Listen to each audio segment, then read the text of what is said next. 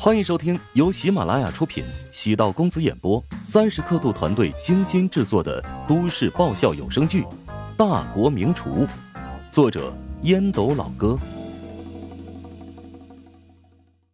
第五百零九集。芬姐才三十五岁，未婚单身，对穆小无微不至。两人不像是经纪人和艺人，更像是姐妹，或者是母女。正是看中了芬姐和自己的感情，穆小才没有单飞，也没有因为其他艺人公司的巨额承诺选择跳槽。芬姐谈不上特别好看，化了妆还是足以让人眼前一亮的。错过了姻缘，只因有过故事。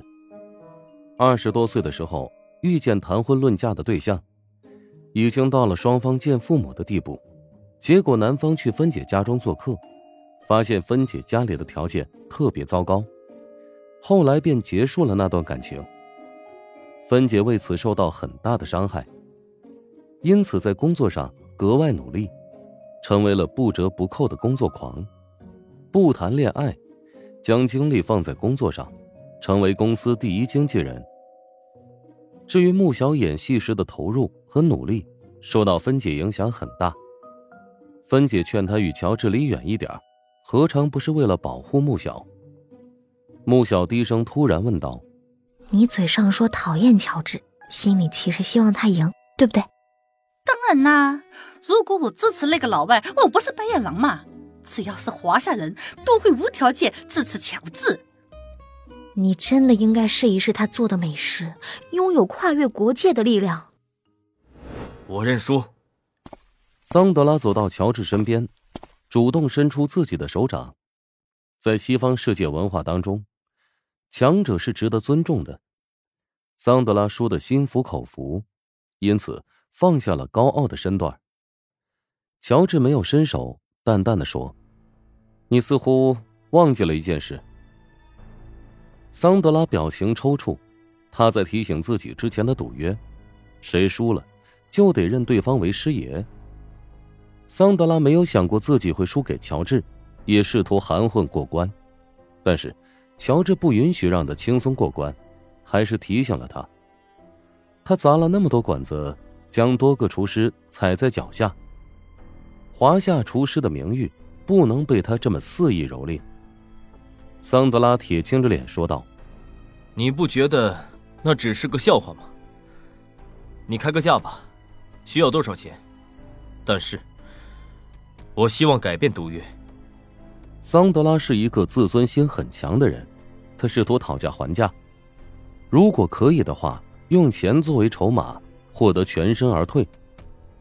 作为自以为傲的王者，拜乔治为师还能理解，但拜周冲为师未免太离谱了。桑德拉的态度让乔治不悦，这家伙说话竟如放屁。乔治对桑德拉重新有了认识。没想到你打算毁约呀！刚才可是直播了，那么多双眼睛盯着我们，如果你食言的话，毁掉的不仅是你的人品，还损害你自己国家的形象。直播。桑德拉望着丁禅身侧的那些手机，眼中满是屈辱。他对自己有信心。也就没有在乎有直播这个环节，即使知道也无所谓，会觉得乔治是在自取其辱。现在自己作为失败者，如果处理不好，会造成极坏的影响。梅林见桑德拉不承认赛前的赌约，轻声道：“如果你不履行赌约，我会如实向国际烹饪协会反馈这件事的始末。”乔治默契的看了一眼梅林，他这个助攻。宛如及时雨。桑德拉狠狠的盯着梅林扫了一眼。行吧，我愿意履行赌约。梅林嘴角终于浮出灿烂的笑容。这个女人固然好看，却如同玫瑰般带刺儿。让桑德拉践行赌约，不仅是维护华夏形象，还彻底的将砸馆狂魔的气焰彻底踩灭。当桑德拉高调挑战华夏厨师的时候，他并没有想过毁掉了别人的饭碗。十多个厨师被他击败，他们的工作名誉注定会受到直接影响。出来混的，迟早是要还的。习惯击溃别人的尊严，桑德拉得到了满足。当失败时，桑德拉也得承受相应的后果。桑德拉面无表情的走到周冲面前，低头道：“从今天开始，我就是你的弟子了。”周冲的英语很差，桑德拉的表现让他措手不及。在丁禅的提醒下，周冲终于反应过来：“哦，是吗？真要拜我为师啊？我要求很多很高的。嗨，罢了，看在我师傅强烈要求的份上，我就勉为其难收你吧。”听完丁禅翻译出来的英语，桑德拉面色变得僵硬。拜一个二十岁的年轻人为师，本身就是一件憋屈的事情。关键是，这家伙还端架子，长这么大何曾受到如此屈辱？桑德拉怒哼一声，直接冲出了人群，头也不回的离开了此处。直播间的弹幕再次飘了起来，勉为其难。刚才那是传说中的师傅威严吗？扎虫的战斗力果然强大，乔帮主更厉害，年轻有为，二十四岁便有徒孙了。酒店内，萨利姆和阿哈迈德一直在关注乔治和桑德拉比赛。萨利姆的心情很紧张，他希望乔治输，而且最好是惨败。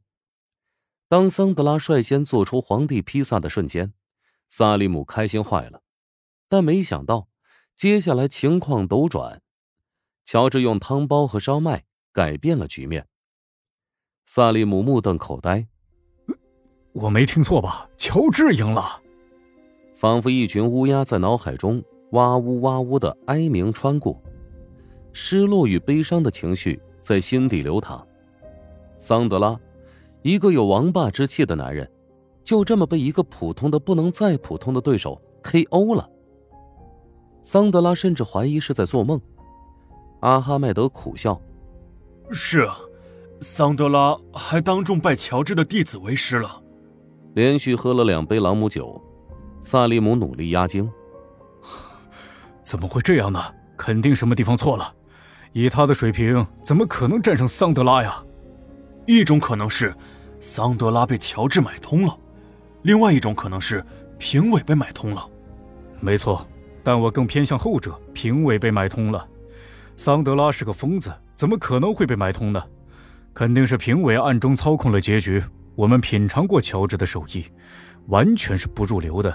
而且，这个反东道主联盟中有很多人跟我们一样，都体验过他的厨艺。萨利姆有点慌，他在房间里来回踱步，不断的试图说服自己。接下来，他会在世烹交流会与乔治同场竞技。如果乔治战胜了自己，那就证明了在推特上发表的那些话，都是诽谤和造谣。